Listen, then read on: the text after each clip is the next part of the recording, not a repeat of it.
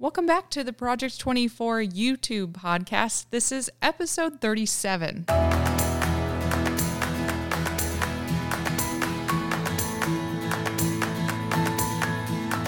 Well, I hate to break it to you, but I am, again, not Nate. And Howdy, uh, howdy, everybody. Oh, yes. Should we pretend? I'm Nathan. close, right? I'm close, yeah. Uh, so yes, it's Nathan and I today. Um, I'm Anna, by the way. I came over from the blogging podcast, and uh, Nate is actually at VidCon right Yeah, now. pretty cool. So that's exciting. Um, he- he's gonna have a lot of stories to tell when For he sure. comes back. But he's he's a little bit busy right now. Yeah, we decided to take over for Yeah. him. We hijacked the podcast. Yes, YouTube podcast That's right. takeover. so, all right. So, we're going to do a couple questions and then we're going to do a little fun discussion. So, let's start with the first one. It is from Alan Crookman. And he says, just curious now that I'm 30 plus videos in, I've had a handful of videos that are older and seemed like they were total bombs, suddenly get a bunch of views out of nowhere. Some of them continue to get views while others do for a day or two and then fizzle out.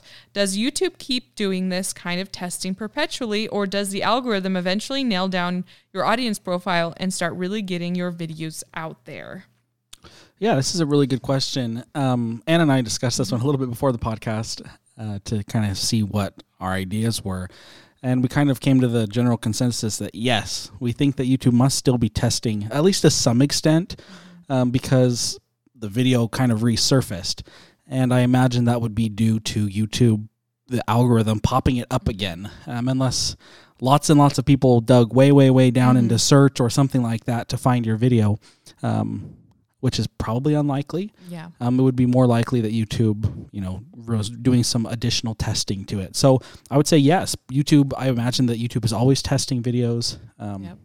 And so I don't really have much of more of an in-depth answer than that, but I would Yeah. say yes. I would I would say yes. Yeah, I mean, just the fact that it kind of popped back up and now you're getting some more views. I mean, YouTube, the YouTube algorithm is in charge of that. Right. So they must be testing it. And then, then it's possible that you've added some more videos since those are those videos have been published and now YouTube is getting a better idea of who Yeah. your audience is and so they're they're testing it and pushing it out to those types of audiences. And if it's anything like Google, which Google owns YouTube, uh, Google's always testing, and of course, we know that the rankings are never set in stone. So, Right. yes, that that will be our answer for Yeah. that. Congratulations, by the way. Okay, so uh, next question. This member says, I have some ideas I'm really excited about for a wagon wheel series. I don't have anything to sell yet, so I'm just going to try to use this method for audience building. Do I post the center of the wagon wheel first? Should I make plans for all of the videos to come? I'd really just like a bit more information on how to put this method into action. Does anyone have any examples of how you've used this? If I come up with something to sell in the future, should I remake the center wagon wheel video? I love the wagon wheel strategy. Uh, this is something that um, we implemented and kind of first started teaching a couple years ago now, and we saw some phenomenal success. And we've continued to see some great success using this strategy uh, because you know the the whole idea, especially with YouTube, is looping somebody in, getting them to watch a string of videos. Um, you know, it's watch time, time on platform. It just fulfills all of those requirements. But with the wagon wheel strategy, you keep YouTube happy, and especially once you have a product or a service to offer, um, YouTube still gets their watch time. They still get the user uh, to watch multiple videos, but then you also gain the benefit of potentially having an additional offering that can benefit you. And you can do that without making the algorithm upset um, by asking people to leave the YouTube platform. So, a couple things here that you asked. Um, is there a right way to do it? Whether you publish the hub first or the spokes first, um, you can actually do it both ways. Uh, we've done it both ways before, where we publish kind of the overarching main video, um, kind of a roundup type video, and then we um, then go and publishes the spokes after that. Um, that's worked just fine.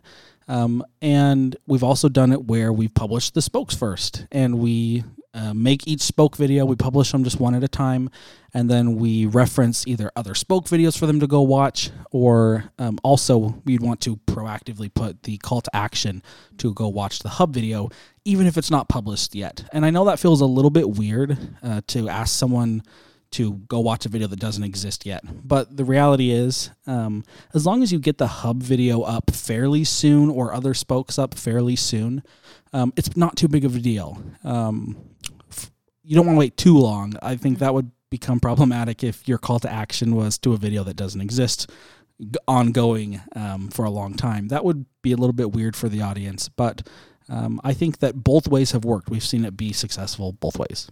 Yeah, absolutely. And um, an example of this, of course, we've had our own examples in the past of uh, YouTube channels Mm-hmm. we've used uh, with this method. But um, Naturally Carly is a uh, member that we've talked about before who uh, she actually attributes the, uh, the, her some of her success and growing faster on YouTube to this method. Um, she has a YouTube channel about nutrition and weight loss. Um, so if you go check her out and you subscribe, just make sure that you are really interested in those topics, so we don't get any artificial, you know, um, subscribers, basically. But uh, yeah, she's used this method as far as um, talking about weight loss, doing the bigger hub video, and then those smaller spoke videos, and it really gets the audience kind of hooked on your videos, especially if they're really invested in that topic and they're really doing a ton of research before they they dive into Yeah. this type of thing. Hers, for example, is all about um, whole food, plant based, and then salt and oil and sugar free. So obviously, people who are going to do this type of diet, they want to know a lot about it before they dive in. Yeah. So they're willing to spend the time consuming that type of content. Yeah, another example that I have is actually on the Income School YouTube channel. Um, we have a series of videos talking about the perfect blog post. Um, we have one, the perfect blog post to write in one hour, um, perfect blog post for 10x more traffic, perfect blog post to make more money, perfect blog post uh, using quick research methods. Um, and all of these different videos uh, I'll talk about different elements of post writing. And then on the Income School YouTube channel, we have a couple large webinar style videos that talk about post writing because that's part of what we teach uh, for the blogging system. But we also um, include other things in that large hub video, including a call to action for Project 24. And so people who are looking to write a post or learning how to write a post, they're going to want to probably view more than one of these perfect blog post videos. Um, and then after watching a few, they very well could be interested in understanding more about the complete system that we use, which is Project 24. And so it's kind of this natural progression. Um, and it works really well. So that's another good example. If you want to go look at these videos, you can go to the Income School channel and then just do a channel search for blog post, and it'll pull up some of these videos. You can kind of see how we did it. Yeah, awesome. Awesome method. All right. So the next one is just kind of a discussion. It's a post from Brian D in the community, and he's actually really kind of responding to the latest YouTube podcast where there is a mention of building a group of people to help uh, get valuable feedback on your channel. And so he says, I fully acknowledge that many of you are not in the place to start paying consultants or hiring someone with specific skills to help you but there are other ways to do this as well. And so he's using his own experience um, to explain some different ways that you can do this before you're really in that place to invest um, in like in an editor or um, you know just other people to help you out with your business. So we're gonna just talk through some of these. And um, thank you, Brian, D, Yeah. by the way, for posting this. It's always very helpful in the community. So the first thing he says is asking family and friends. During the beginning, I asked my wife to give me specific feedback on videos. I didn't say, watch this and tell me what you think, but with one specific goal tell me when you get bored. If you give a broad request, you give a broad answer, but a targeted question allows someone to narrow in and pay attention with more understanding. Ask a trusted person who won't hold back judgment or give you a filtered answer when asked. Okay, I really like this one. I have a couple family family members and friends who are doing YouTube channels, And this is something that we, whenever I talk to them, this is something that comes up quite a bit. You know, channel feedback. What can I do better? What you know? What's worse? Um, and really, I love what you said about the really specific question. You know, and the example you gave is tell me when the the minute you feel bored. I really love that because just saying, "Hey, can you watch my video and tell me what you think?" It's like about what? About the topic, about the project you're working on, about, you know, like do I think your jokes are funny that you tell in the video? Like what do you want to know about the video? Uh, because as a family member or friend, of course, I'll probably originally want to err on I don't want to hurt your feelings. Uh, when in reality, you just want a really good answer as to what a real viewer on my channel is going to think about this video.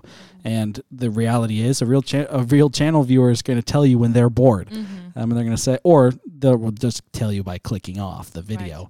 And so I really, really like that. Ask for specific feedback in the video. Do you think that the length is too long? Is it too short? Uh, does it feel too scripted? Am I looking at the camera enough? You know, um, uh, what do you think about the editing style? Should I do more cuts? Should I do less cuts? Like, ask one or two of these questions and then have them watch a video or a clip of your video um, so that you can get that feedback. Yeah, absolutely. I love that. We talk a lot about that here at Project 24, just kind of focusing on one thing at a time. Focus on improving one thing at a time because then you're going to get a lot farther than if you were to be focusing on all these different areas. Um, I think we've even had exercises where you know Nate tells you, okay, go back and record that video again and Yep. just focus on that one thing, improving that one thing. Um, so I do really like that. And then it's also very nice for the person helping you out because, like you said, they don't really know what you're looking for and they don't want to hurt your feelings. But if you ask them specifically, like, tell me where you think you would want to click off this Yeah. video and why, that's very easy for that person Yep. to explain. All right, I like that one. So the next one is join accountability groups. So he says every Saturday morning I have my weekly Zoom meetings with my YouTube work group with my fellow Project 24 members. During these meetings we discuss tactics, direction and provide feedback on videos. Since all of us have different technical backgrounds, life experiences and different channel topics, we're able to analyze something from different viewpoints and it proves to be very helpful and motivating. Income School does have a limit to uh, group size, 10, I think, but it is worth to keep each other going and learning. one of the smartest things you can do here um, is meet with people who are essentially in the same boat as you. Um, someone who can hold you accountable, people you can bounce ideas off of. This is probably the one place where we've seen people just explode with ex- success is when you consistently meet with an accountability group and you actually hold each other accountable. Um, just a couple months ago, two months ago, I went to a conference um, that really started out as an accountability group a couple years ago, um, where a group of people in the very a very similar situation met together talking about their businesses.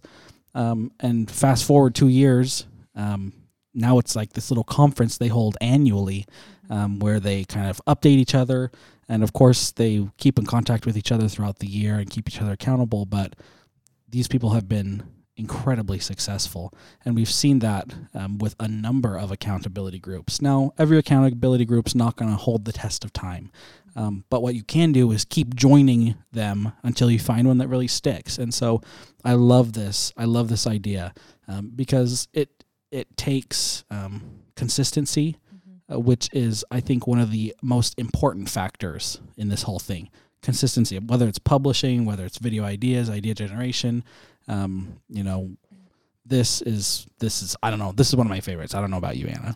Oh yeah, absolutely. And you know, whether it's a obviously an online accountability group is very convenient, um, but even an in-person accountability group or like you know those masterminds. Um, of course, we have our own online masterminds that keep people accountable. I see the same people over and over again attending, and um, you know, people like Carly, naturally, Carly, uh, Fawn in the community. You know, say like having those accountability groups and being a part of um, a group with other Project 24 members or, you know, just other like minded individuals has helped them um, progress so much faster because they're getting that specific feedback. And so it can be a little bit intimidating at first to put yourself out there and especially put your content out there for feedback or critique, but um, it's only to help you in the long run. And um, you are going to progress a lot faster if you do become part of some sort of accountability group. Okay. So the next one is, well, utilizing the Project 24 community. So he says, I see many people on here asking to roast videos, but I want to ask for a step up just one more level. Pick a specific aspect of your video to analyze and let it let us pick it apart. Not everyone has the time or energy to pick apart the entire video. And if it's over five minutes long, it gets harder to get a complete analysis of the video. So pick just one aspect that you want to improve intros, engagement, tone, on screen visuals, thumbnail, etc., and dig into that. Have a targeted feedback request with a smaller chunk seems to have a higher chance for feedback. You can also add feel free to roast the whole video if you have time in there for the crazies like me who can't sleep. Seriously, it's getting really bad. Yeah, we see you in the community a lot, Brian. Very helpful again. But yeah, I love this. Mm-hmm. Um, again, this is great. And I do see in the community that people who ask for really specific feedback and drill it down and keep it somewhat sh- the post somewhat short in the community are more apt to get more um, helpful yeah. responses. Yeah. This is something that I love to see. Um, sometimes people who ask for feedback aren't ready to get it. Mm-hmm. Um, and I see I've seen that quite a few times. I know um, that it ha- it hurts. Sometimes mm-hmm. feedback hurts, um, but you have to remember that without it, mm-hmm. you're going to have a hard time growing. And I would say another really important aspect to this is you need to remember that most likely anyone who co- takes the time to watch your video and to comment for you, they're probably not trying to attack you. Um, most of most of the time, they're tr- probably trying to be helpful, even if it sounds a little harsh. You need to remember that people in the Project Twenty Four community are joining from all over the world. Mm-hmm um, and there are some very large communication differences yes. based on where you're located in the world. Yeah. Um, I spent quite a bit of time overseas a couple years ago, and the specific place I was in, it was very okay and very common for people to come up to me and say, Wow, you're fat. and I couldn't believe it. I was like, Wow, that is so rude. Yeah. But it took some time to realize after spending a couple years there that it wasn't that they were trying to be rude they were just being honest and it's like yeah. you know what yeah compared to you i am bigger than you. So it wasn't it wasn't meant to hurt my feelings.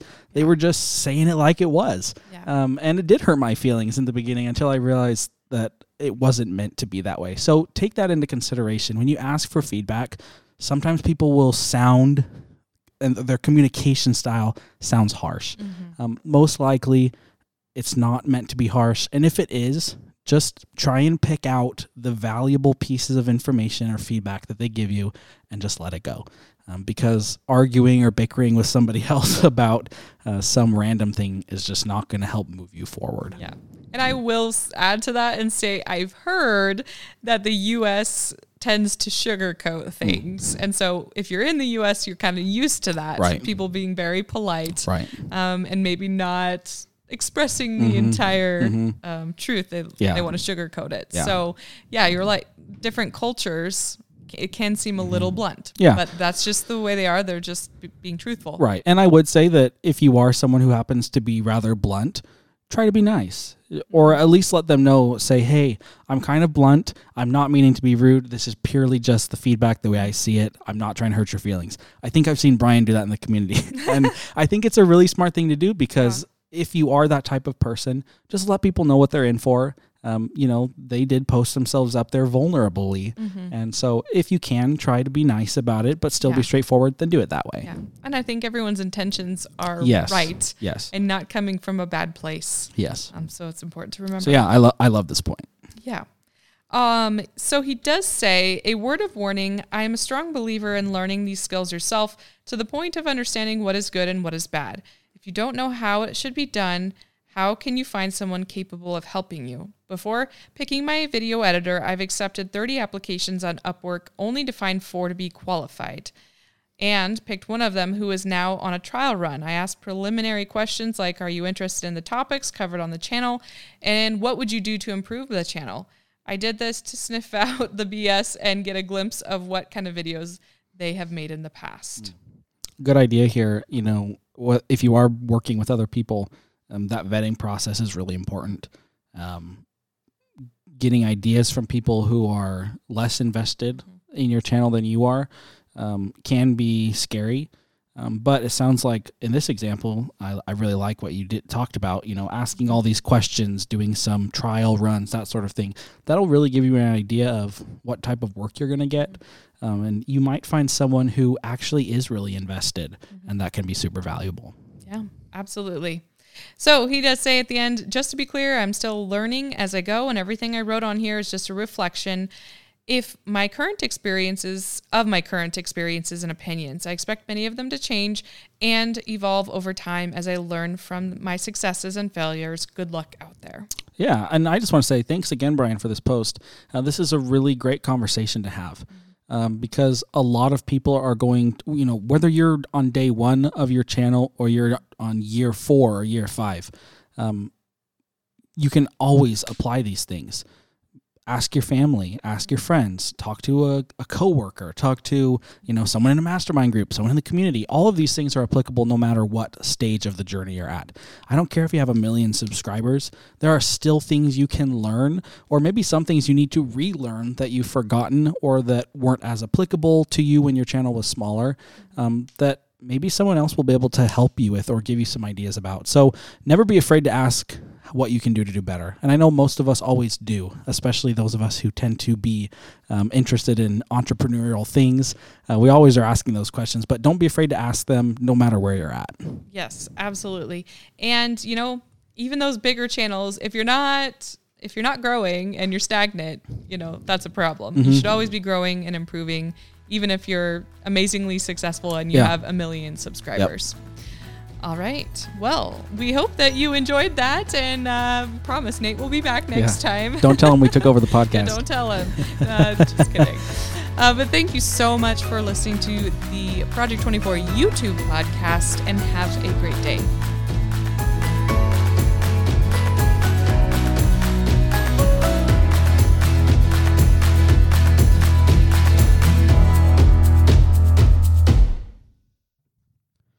Project 24 is product of Income School LLC. Results mentioned are not typical. The trademark Project 24 refers to the goal of some people to create a successful business in 24 months, but is not a promise or guarantee of that success. Many online businesses fail because, like any business, it requires hard work, skill, and dedication. Before making business decisions, consult financial and legal professionals licensed in your jurisdiction.